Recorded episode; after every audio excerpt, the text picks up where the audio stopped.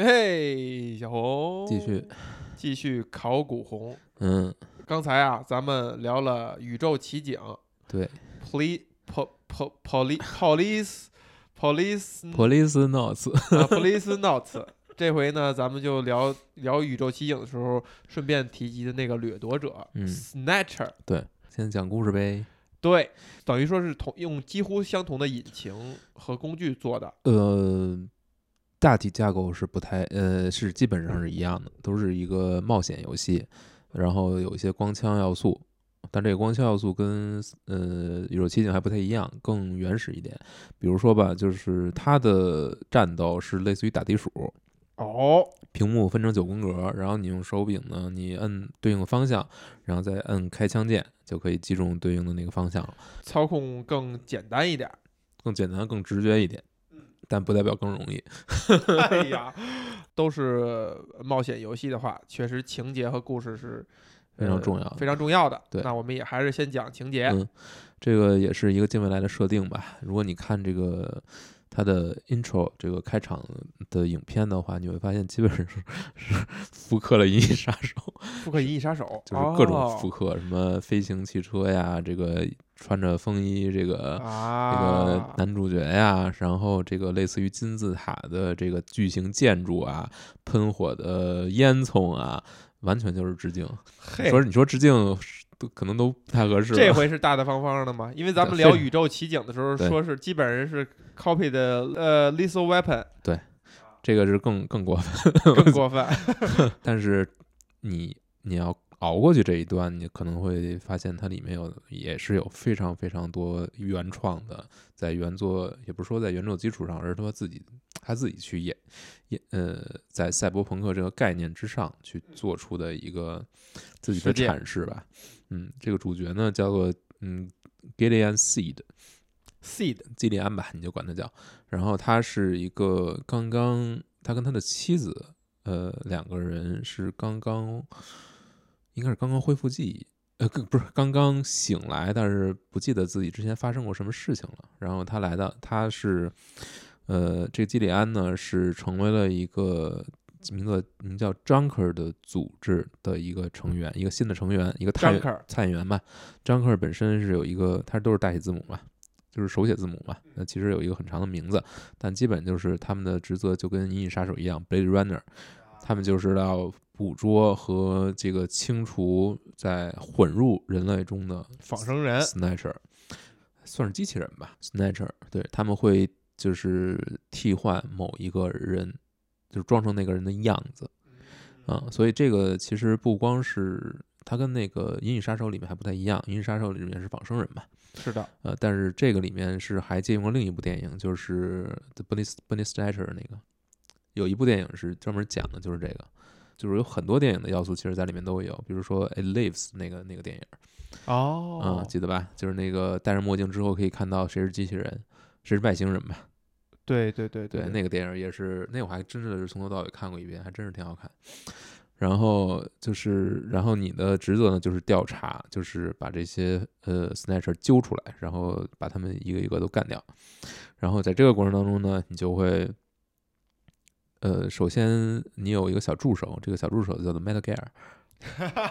而且他的长相就是跟四代里面的小 Metal Gear 是一模一样。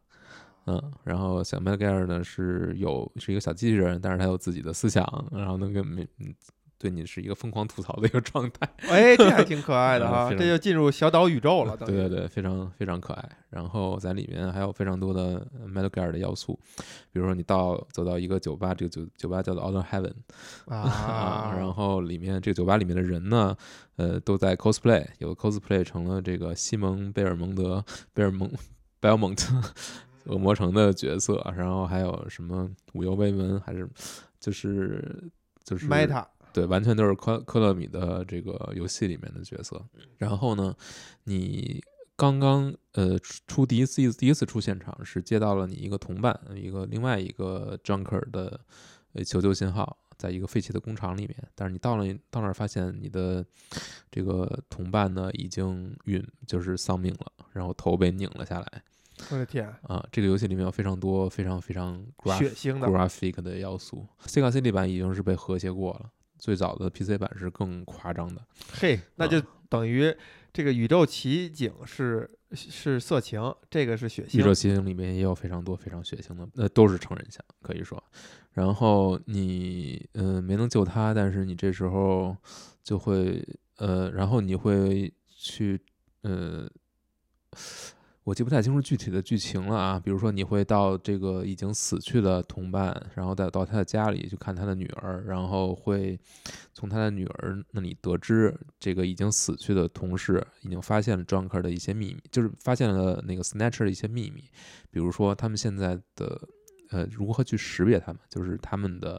呃皮肤是无法人造皮肤是有存在一些缺陷的，就是无法长时间暴露在阳光之下，所以他们会要嗯、往往会需要涂这个防晒霜之类的东西来去保护自己。然后在这个过程当中呢，你们会发现各种各样的线索吧，然后也去也会去追杀一次，就是一次又一次的去去遇到这种 snatcher。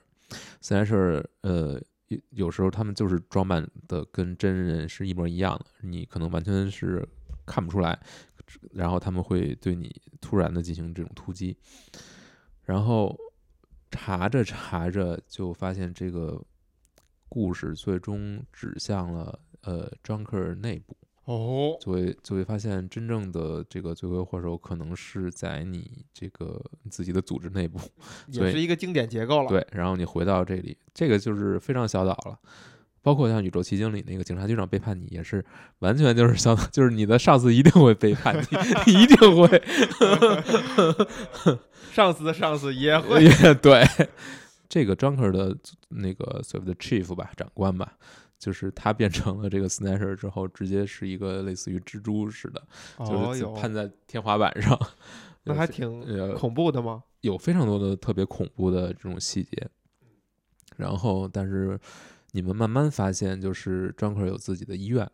不是这个 Snatcher 有自己的医院，他们就是来做这种研究，来看能不能，嗯，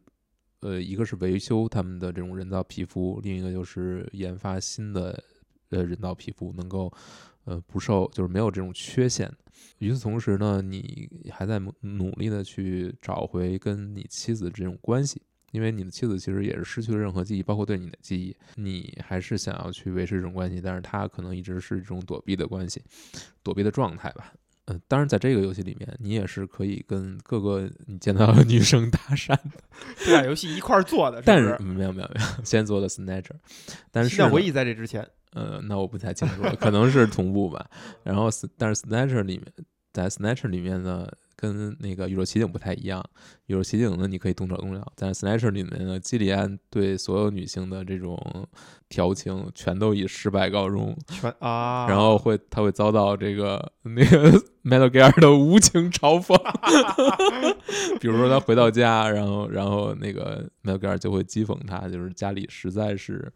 那个完全冷清冷清，只有你自己。独守空房是吧？，对对对。然后我想想啊，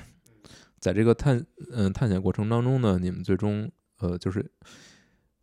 有一个特别震惊的事实，就是你这个张克组织内部有一个老头儿叫哈里，他是给你做支援的，比如说武器道具什么之类的。呃，但是在这个在张克的这个 chief 这个算是他的什么呢？就这个头儿吧，这个头儿暴走的过程当中，哈利等于是受了重伤。但后来你才知道，哈利其实是呃你的儿子，啊，然后老头儿是吧对这个老头儿是你的儿子。哦，然后后来都后来慢慢又揭开一个真相，就是你你被冷冻过，对你和你的妻子都被冷冻了，可能四十年吧。冷冻的原因呢？冷冻的原因就是当时的在当时的这个零二苏联吧，发生呃发生过一起类似于核泄漏的状况事故，巨大的事故。这个影射的就是切尔诺贝利这这个事件。然后当时为了防止，呃等于把你们关起来了，就是你和你的妻子还有另外一个研科研人员。呃，然后你们三个都被冷冻起来了，所以才能躲过了这个漫长的这个辐射过了四十年辐射都已经消退了，然后你们才被救出来。但这个时候，另外那个人其实已经不在了，已经已经消失了。哦，但他其实就是整个事件的首脑，他在研发这个所谓的 Snatcher，他在给他们提供着新型的这种呃人造皮肤，让他们能够像人一样。然后 Snatcher 的这种其实是根据他的意愿来去做、来去行事的，就是把整个这个 Neo Kobe 这个城市里面的所有的要人要职都一一的去取代，都变成自己的人。但是现在这个 New Kobe 其实是处于一个封锁的状态，就是为了避免，因为这里已经出现了 Snatcher 嘛，所以是为了避免让他们出去，所以就把整个就像歌坛一样，把桥升了起来。呃，然后你呢，现在就是等于最终见到了这个，呃，这个这个已经是垂垂老矣的人了。然后这个时候你会听到他说他自己的心路历程吧，就是这个反派，他是一直是对你的这个妻子是，他是爱上于爱上你的妻子，但是，呃，所以在最最后这个冷的这个切尔类似于切尔诺贝利这个事故，其实也是他触发的，他导致的。然后他把你们两个一起冻了起来，但是在自己冻自己的时候，其实设定的苏醒年限是比你们两个要早早若干年。这个时候他本来想的是呢，把这个你的妻子唤醒，然后把你就一直冻着，在永远冻下去了。然后，但是他看着他的看着你的妻子冻的那里那个样子的时候，他就想，即便我把他唤醒，他也不会跟我在一起的。那我不如一直这么看着他，我还能跟他一直在一起。然后他就真的这么做了，他就在这里研究了几十年这种技术，呃，就是 Snatcher 的技术。然后他慢慢的就变成了一个所谓的疯狂科学家吧，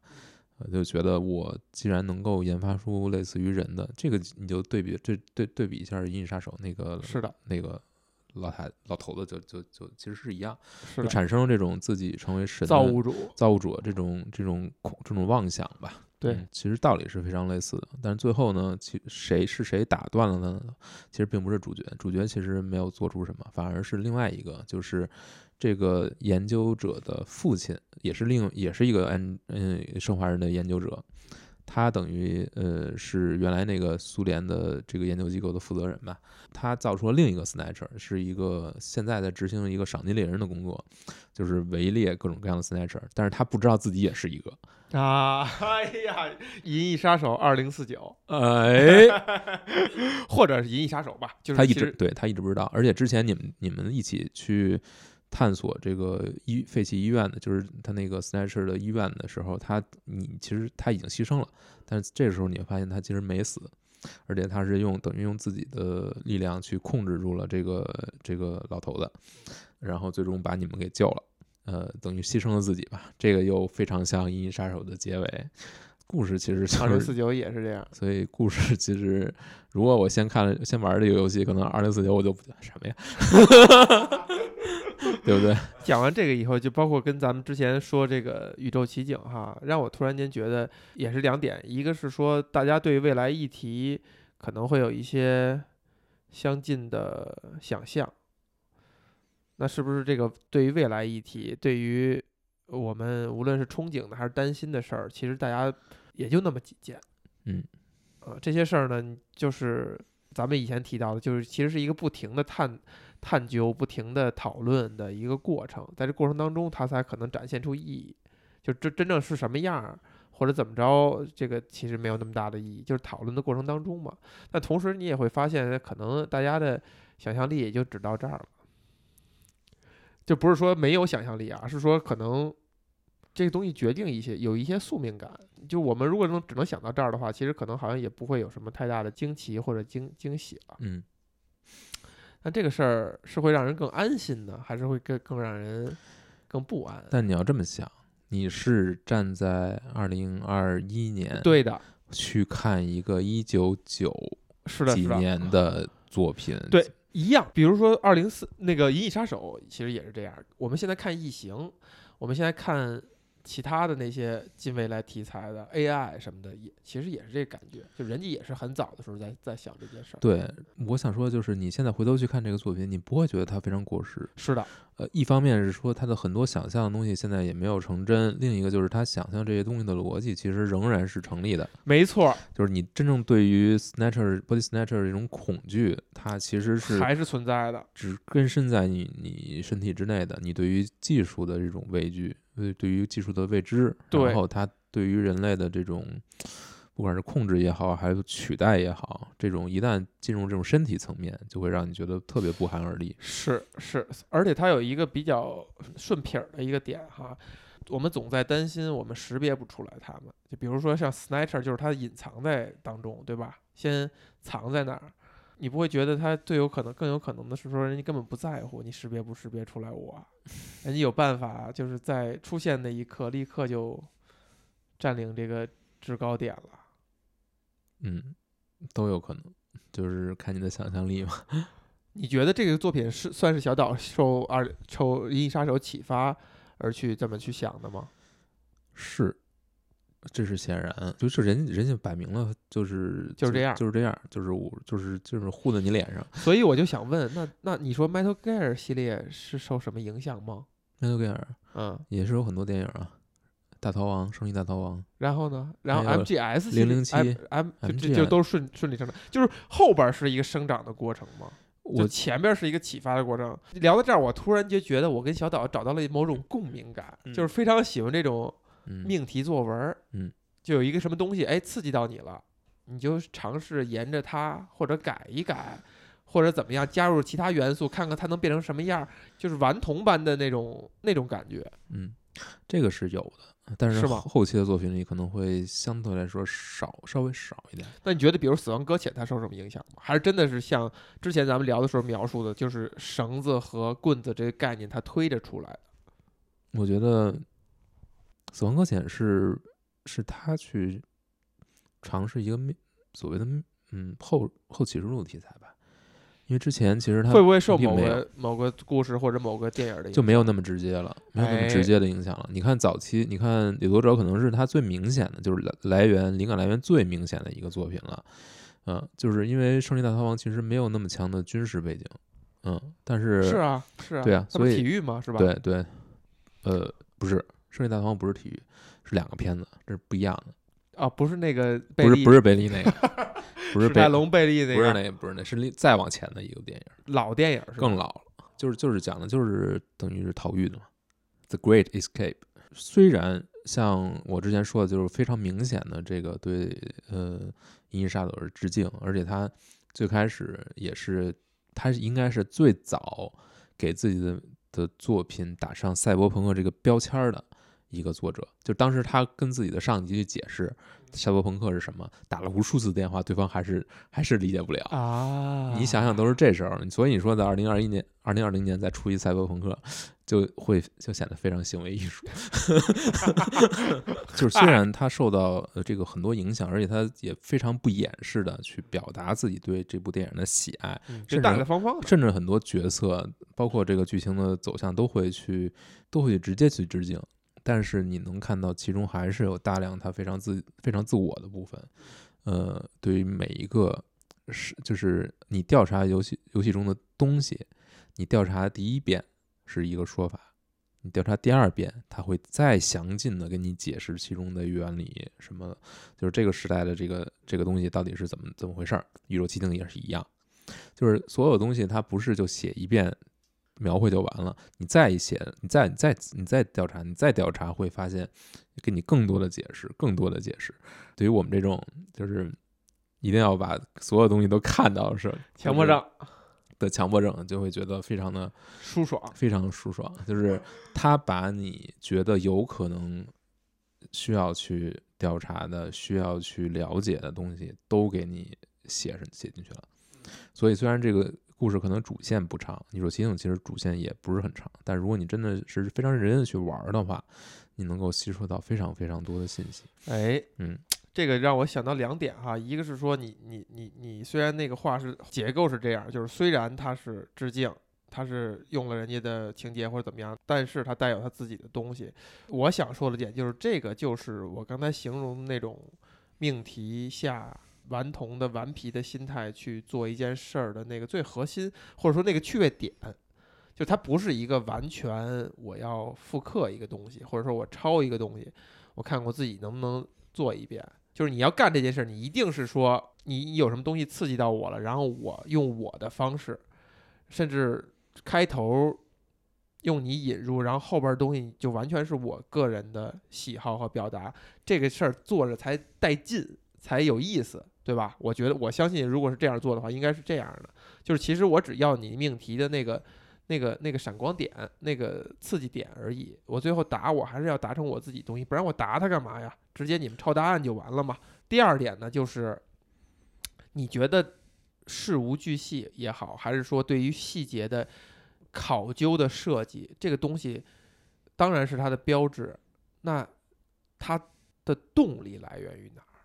首先，呃，就我能够了解到的。不管是我访谈，还是从他的访谈，还是什么其他的信息渠道去了解到的，呃，我觉得这可能就是他思考的一个方式，就是事物所谓的事物机器对一个东西想特别深，就是他的习惯，就是他的一个是呃思考的习惯，或者说他的思考的方式，他就是这么去想东西的。他想一个东西，就会把它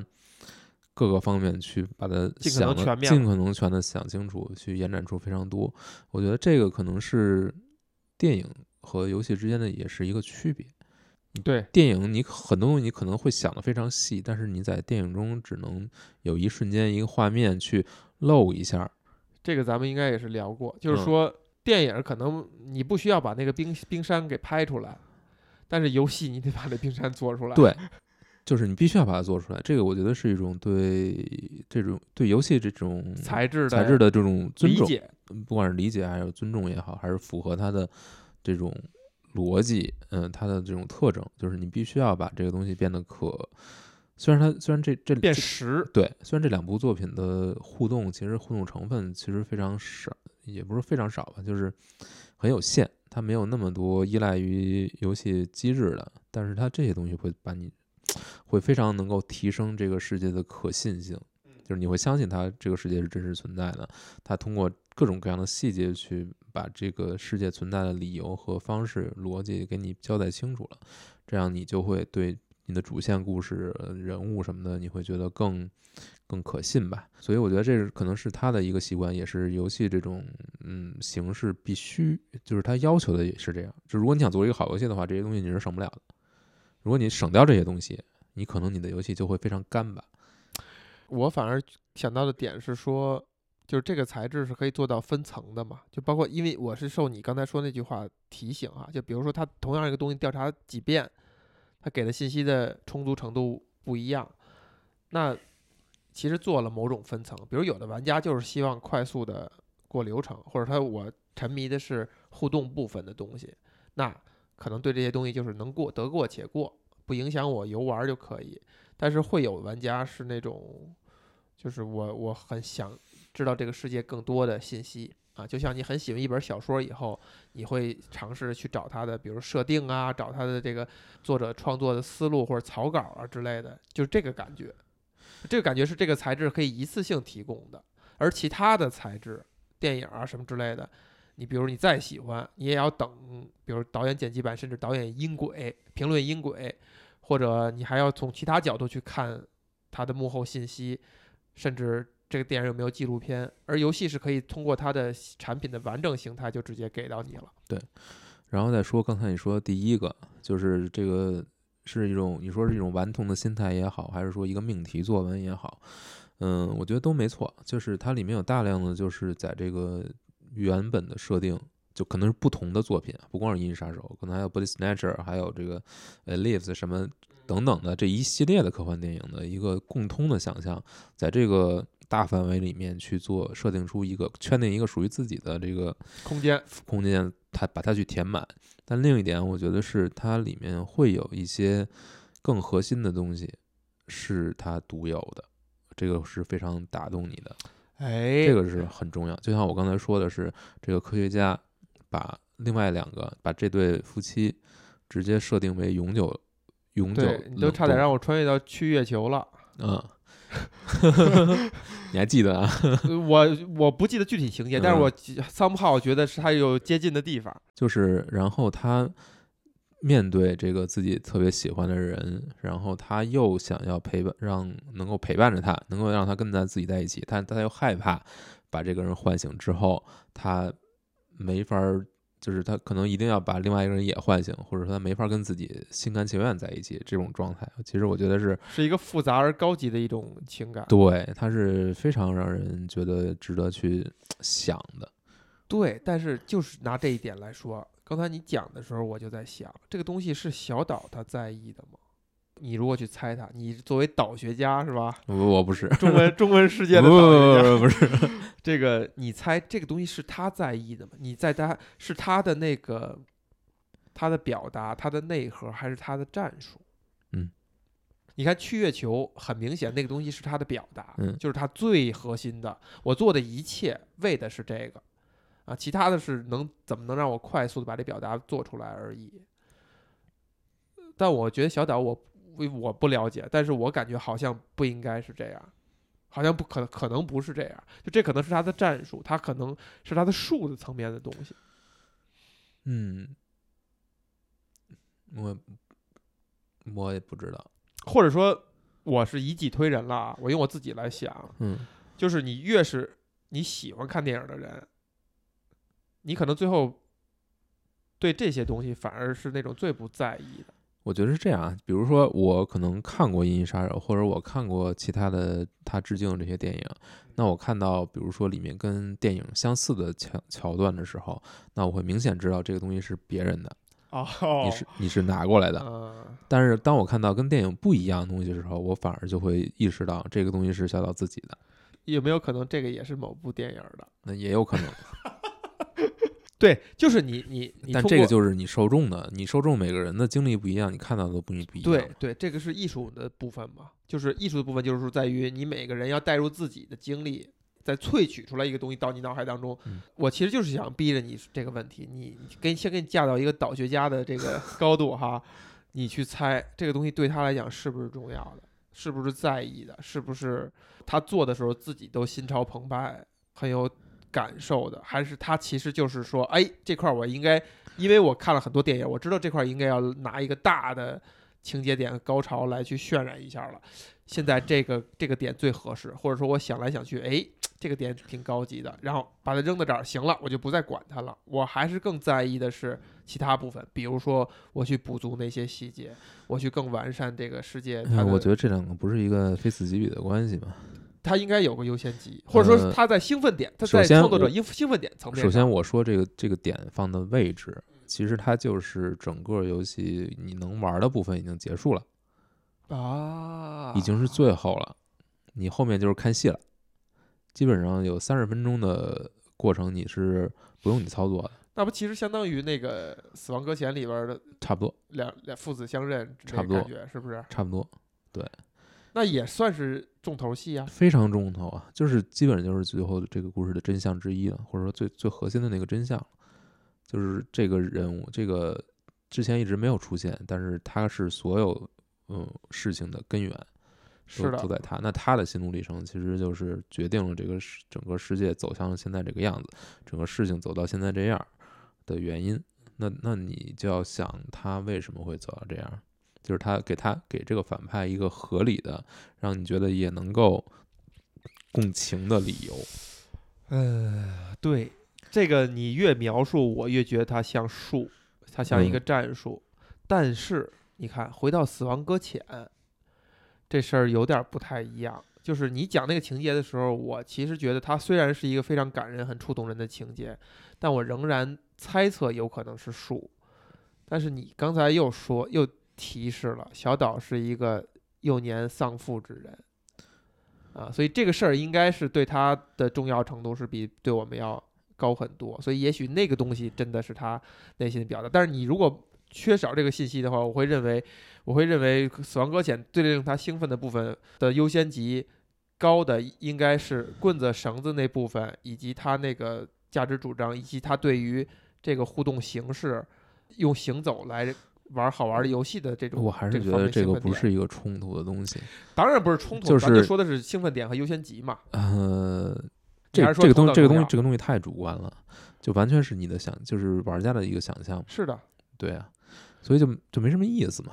你觉得没什么？我觉得没什么意义。就是我当然可以说我对一个，我觉得这部作品最打动我的是哪儿，你也可以说你最打动的在哪儿，嗯就大家各自表述，只是这样。对，呃，但是你不能通过这个去推想说他一定是这么想的。不不是一定，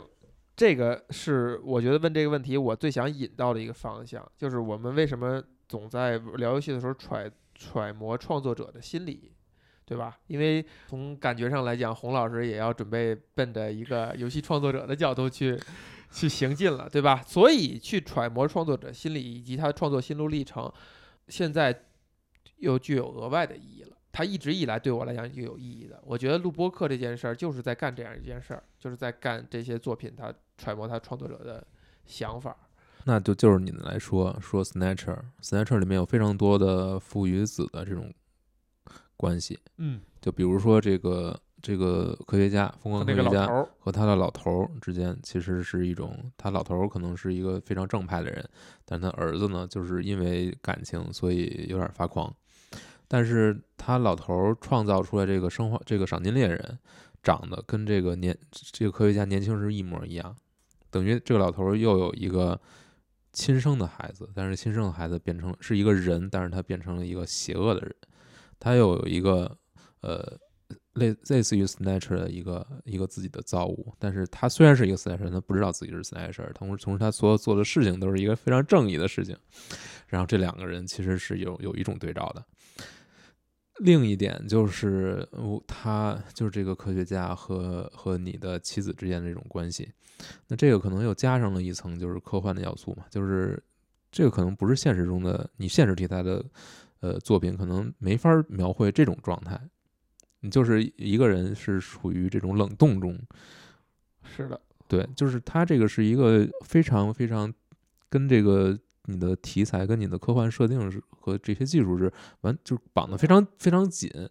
你觉得把哦，你说冷冻这个啊？我说冷冻这个个事儿嘛，就是包括就是包括宇宙奇景这个设定，二十五年之后，是的你再见到你的妻子、你的前妻，你你们之间这种关系，还有你你跟你女儿这种关系，它都是一个在科幻设定之下去重新想象的人类的关系。所以就它就是不跟你能常在现实题材里面你能想象的人类关系就就是探讨的角度不一样。就非常不一样，嗯，所以它也能引申出来一些更更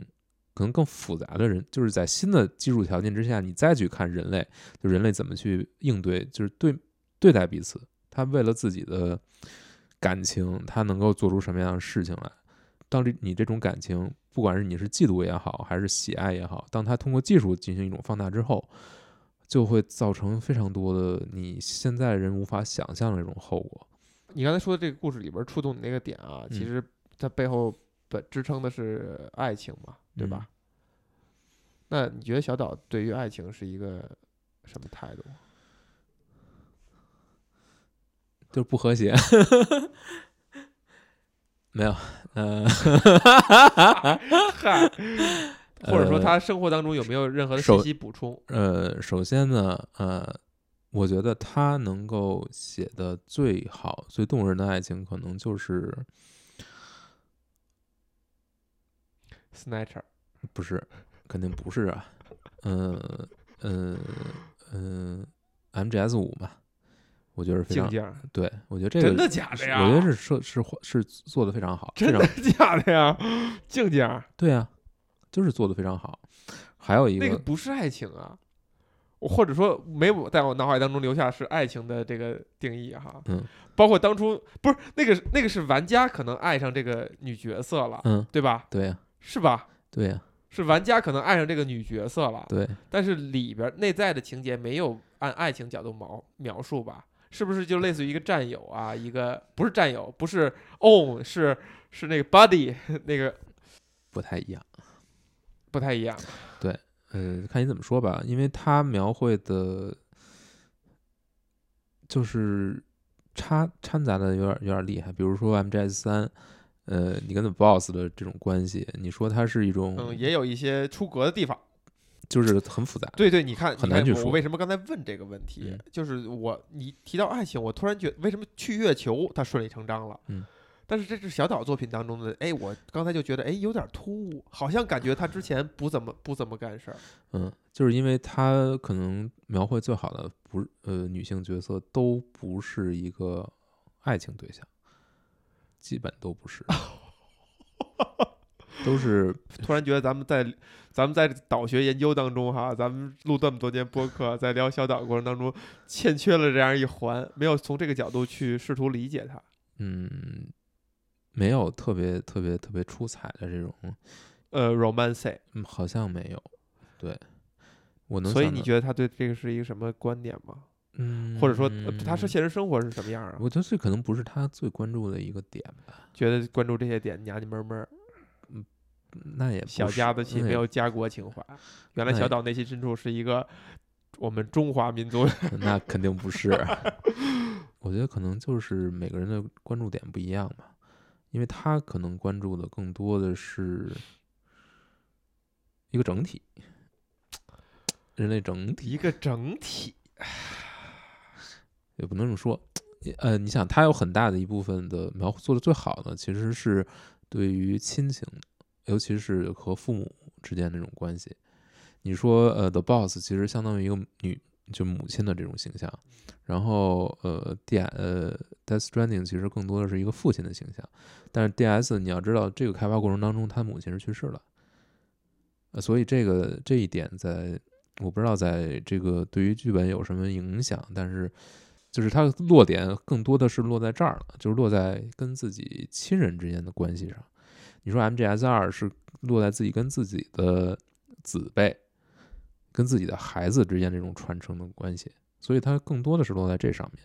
嗯，他真正描绘的特别很好的这种爱情，那可能都是非常悲剧的，我都问好几遍了，他生活当中是什么状态啊？在应该是一个非常无趣的一个，不是他的婚姻状况状况之类的，就是很正常的吗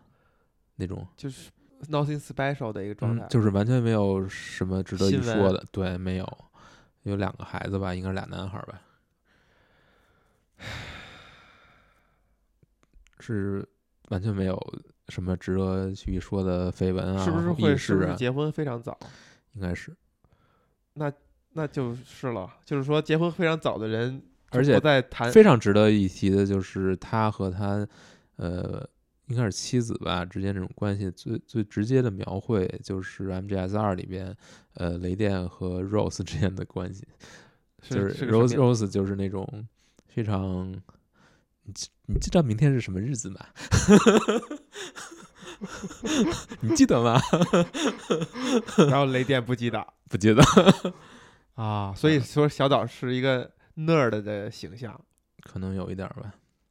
小岛叫 Otaka 吗我能想到的就是这个，就是所以他就对爱情就真的不 don't give a shit 我觉得可能是吧。这可能就是啊，那对你们还产生了非常深厚的影响，是不是？你看，你看，你看，你想，如果一个人每天都要看对，很多电影儿，一个我刚才就起码一部电影，你觉得他的心在哪儿？那我的时间都是怎么分配的呀？那只有你知道。哎呀，说回 Snatcher 吧，我觉得 Snatcher 有很多非常非常好的地方，就是，嗯、虽然它没有那么多过场动画，没有那么多，嗯，它没有动画吧，就是说更多是静态的展示，但是它对于演出还是非常非常重视的。就是尤其是里面有非常多特别恐怖的这种阴森的或者怎么样的这种桥段，惊悚的桥段做得非常好。这个就是确实是没白看电影。我我能想象啊，应该是非常有才华的，因为从你跟我讲他做的那个 PT 的那个预告片儿，不是预告片儿，叫什么试玩儿啊，，对，就已经知道，就是他可能是在任何的这种类型领域，应该如果他愿意花心思的话，都能做得很不错，很出彩。这个东西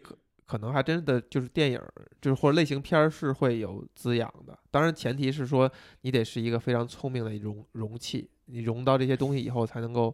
有一些这个融会贯通嘛。嗯，咱们刚才有一个话头儿哈，就是说，如果你将来有游戏方面的有的创作欲望的话，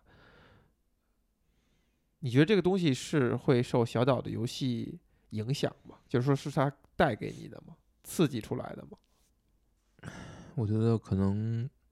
这个就很难说了。比如说我玩过这两个游戏，我会觉得如果我来做，会做什么样儿？你会这样去想？我我觉得它这个架构，我觉得是可以去参考的，就是它是一个可行的，而且看得见、摸得着的，你完全就是一个参考。就是这个游戏如果做成这个样子，我觉得就是非常可以的了。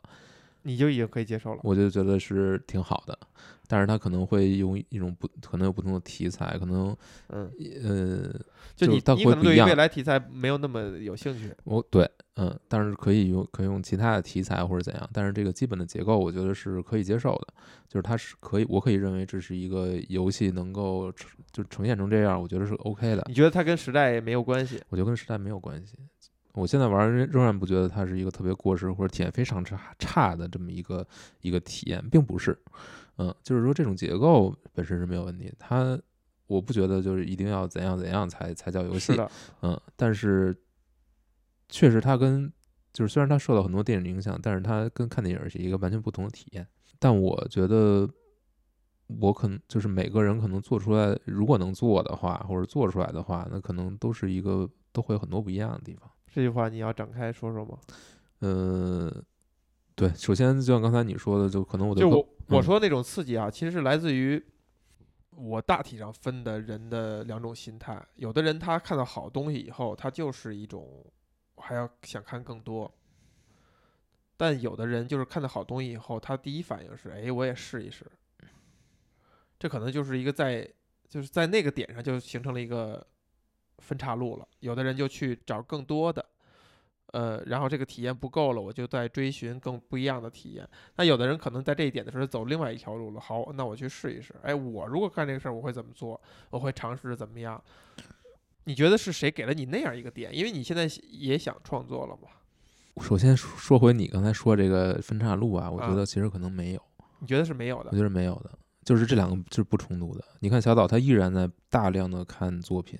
天天天天发发推特，就是我又读了那本小说，我又读了那本小说。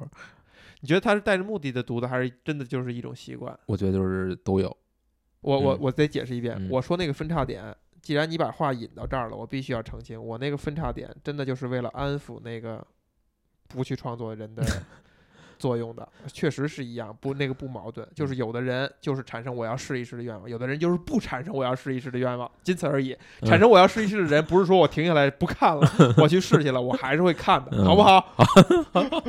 哎呀，所以关键的不是说你是不是继续看，而是说你是不是对想产生想要试一试，嗯。就是看到好的东西，嗯就是习惯性的，无论这好东西是什么，你就算看到一个好的瓶子，你可能你就想我我是不是也可以画一下？嗯，这个其实就呃确实挺难，确实挺难，不是说谁都会往那儿拐一下的。确而且实挺难而且是一种，它是可能是一种教育的，或者说整个社会心态的一种整综合吧。有可能，就是我们所接受的教育，或者大多数人的状态，就是没有创作的欲望。我这些话都是从你嘴里听说的，就我以前从来不不会这么细去想，所以我就天然认为，就有的人就是天然的，他是有创作，就创作这件事儿，对于他而言是一个自然而然的事情。嗯，就是哪怕他最后他不创作了，他见了更多的东西以后，发现，哎呦，我好像做不到这么好，那我这事儿我就泄气了。但是他仍然在他看到另外一种材质的时候，他会产生，哎，我是不是可以试一下的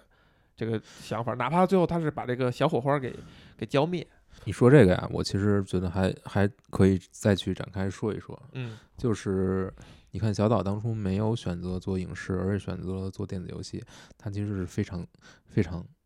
不甘精明的，精明的。对，你说他是主动的选择，他是主动的选择，而且他前后表多少多少年前的表达和之后的表达其实是一致的。就是他这个人，你去看他的访谈，他多年来说的话，就是基本上是一样的，一样的，就是就他早就想得很清楚。对，就是他觉得，我觉得他是非常精明的一点，就是他看到电子游戏是有这个潜力的，而电子游戏还没有被开发，所以他选择了在那个时候去投身去做这件事情。他可能厉害了，这个就是就是就是人家有有眼光，而且他选赶上这个时候。但我想说的就是，不同就是每一个题材或者说媒介形式吧，它都有它也有自己的本身的一个生命周期。是的，你可能电影到现在已经，你可以把它看成一个中年。或者壮年，壮年偏中年真不好说，到往后没准没两年就没了，这东西就不知道了。就是，但是你能感觉到它是有一种状态的，但漫画或者漫画可能就更老了，然后书籍是更老的。那直播可能就会很新，但是它是不是一种艺术形式？现在咱都不说啊，咱都不说。突然间蹦出一个直播来，不说不说直播，或者说或者说短视频或者什么的，嗯，然后你再说游戏，游戏显然我能做出的判断是，它是刚刚开始成熟，刚刚走入壮年，或者说青年到壮年这么一个状态，但是它已经开始有一点点过，就是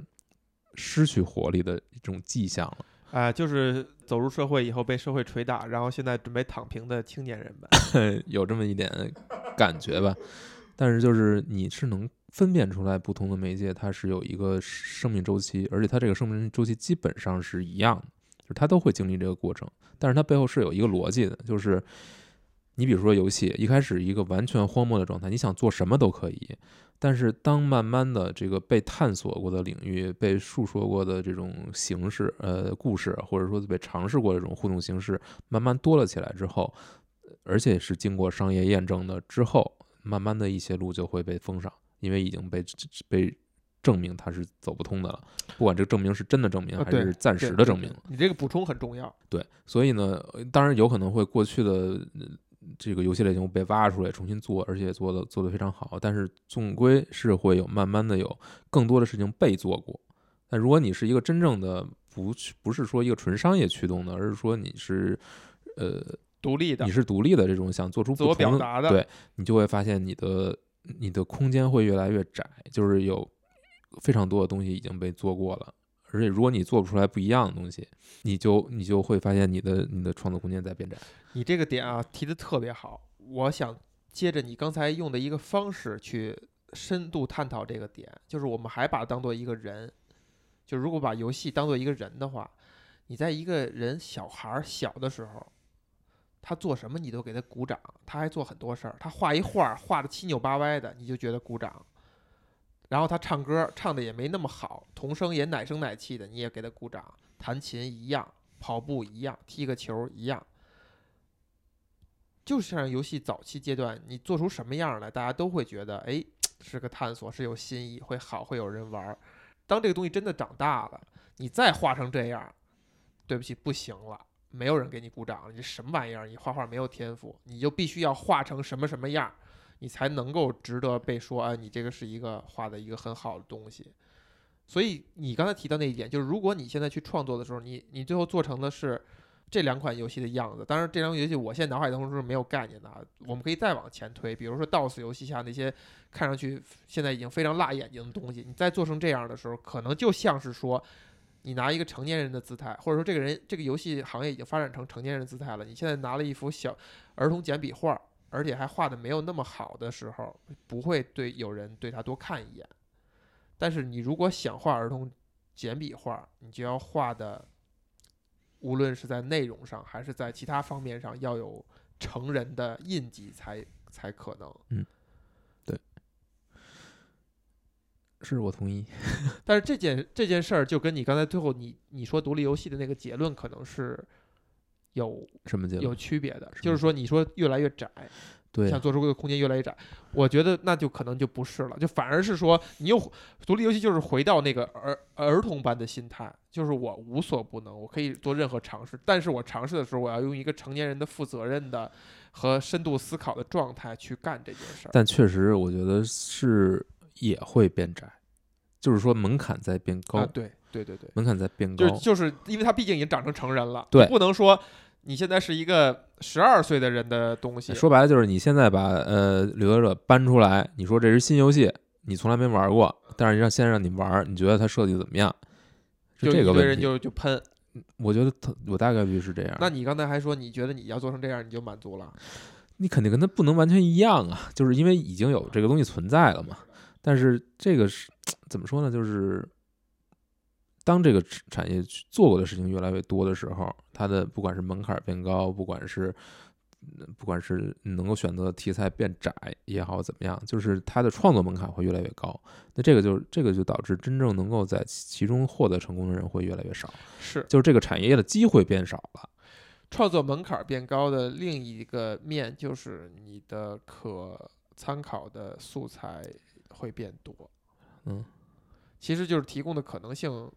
不好说是多是少，但是我觉得这这个值得细想哈。是，我也没法说一定是多还是少。呃，我们其实，在就是 offline 非录音环境下，其实关于老游戏聊过挺多事儿的，有很多是挺有价值的。就咱现也可以借这机会再把那些事儿再嚼咕嚼咕。就是你现在觉得玩老游戏的价值是什么？我现在能想到最大的价值就是去看一看有没有被没有被充分挖掘的可能性，就是游戏可能会做成另一另一个样子，会发展成另一个样子，但是它没有往那个方向去走。就是我们回到小时候抓周的那个时期，或者回到小时候什么都去尝试的那个。就是大家沿着沿着沿着一个就是被各种因素影响的路径走到了现在，但是如果那些各种各样的随机要素不是像现当时那个样子，你可能你可能索尼跟任天堂合作了，而不是产生了 PlayStation。可能呃，任天堂选择了 CD 在一起，而不是继续用卡带。你可能这可能那可能世嘉还在做游戏，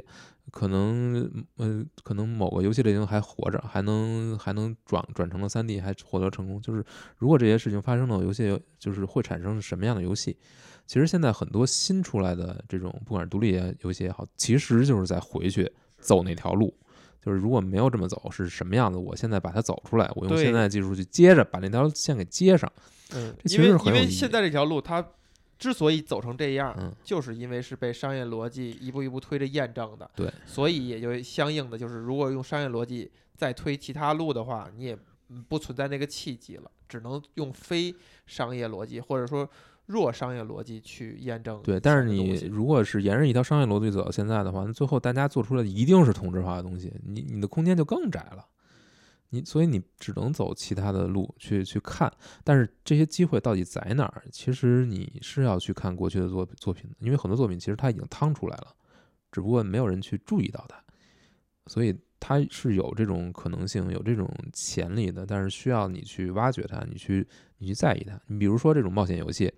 有没有意思，或者对能不能有一个专门的对针对它的市场，而不是因为它是不是小岛的游戏，是而是因为它这个游戏的这种形态是不是能够让你玩下去，让你觉得这个你更侧重于故事和角色和情节的人，你会觉得它跟电影是不一样的体验，但是有一种非常独特的体验，是不是？如果是的话，那为什么这些类型没有人在做了？那是不是它还有商业机会，或者说它是不是一个值得去呃发想、值得去用重新重新去思考的，重新在它的基础之上再去做各种各样的调整和创造，能够产生出一些新的作品来？我觉得是完全有可能的。呃，你之前说过一个类似的观点，就是说，其实不是老游戏、新游戏之分，它就是好游戏与坏游戏，我觉得没有坏游戏，可能就是只有非常什么？平庸的游戏。以及之前咱们其实聊过的一点是说，为什么我现在玩游戏玩的那么少呢？嗯是因为我小时候可能玩了挺多的好游戏，这些好游戏就是如果用现在看的话，就是老游戏，但是他们是好游戏，而现在的游戏这么好的其实很很少。呃，这可能也有形成者偏差吧，但是确实是我觉得，就是你要回到你要回到那个游戏产业还没成熟的那个阶段、那个时代，你去看那会儿的游戏，它是能给你很多启发的，尤其是 PS 一、SFC 那个时代，就是 FC 可能还是一个开始的，还是挺原始的，但是当然也有很多很好的东西。那我基本上也就是那个时代。，对，但是就 SFC，然后 PS 一，可能到 PS 二就已经稍微有一点点那个往成熟的走了，PS 三就开始就咔嚓就技术碾压了。嗯其实一样，人在成熟了以后也是趋趋同了。对，大家很多事儿也不敢想、不敢干了。对，对，但是如果你要去去想去去找一些更多的可能性、更新鲜的体验，其实你可能不是要去关注新出的什么游戏，对的，不可能不会有什么新东西，大概率是不会有的。你可能要往回去倒倒倒倒那些可能早就没人早就没人关注了，但这些作品可能里边藏着很多东西，这个是需要你去看。我玩这个这两部作品其实还是挺受冲击的，因为我觉得，嗯、它整个的呈现并不会让你觉得过时，嗯、仍然是非常到位的。就即便在当时这种技术条件下，分辨率很低，然后也没有也没有这种所所谓的非常精美的建模，但完全就是通过二 D 的手段，能够还原出你看电影时那种感觉。它可能就跟就是脱就是脱离了技术的限制的的那一部分。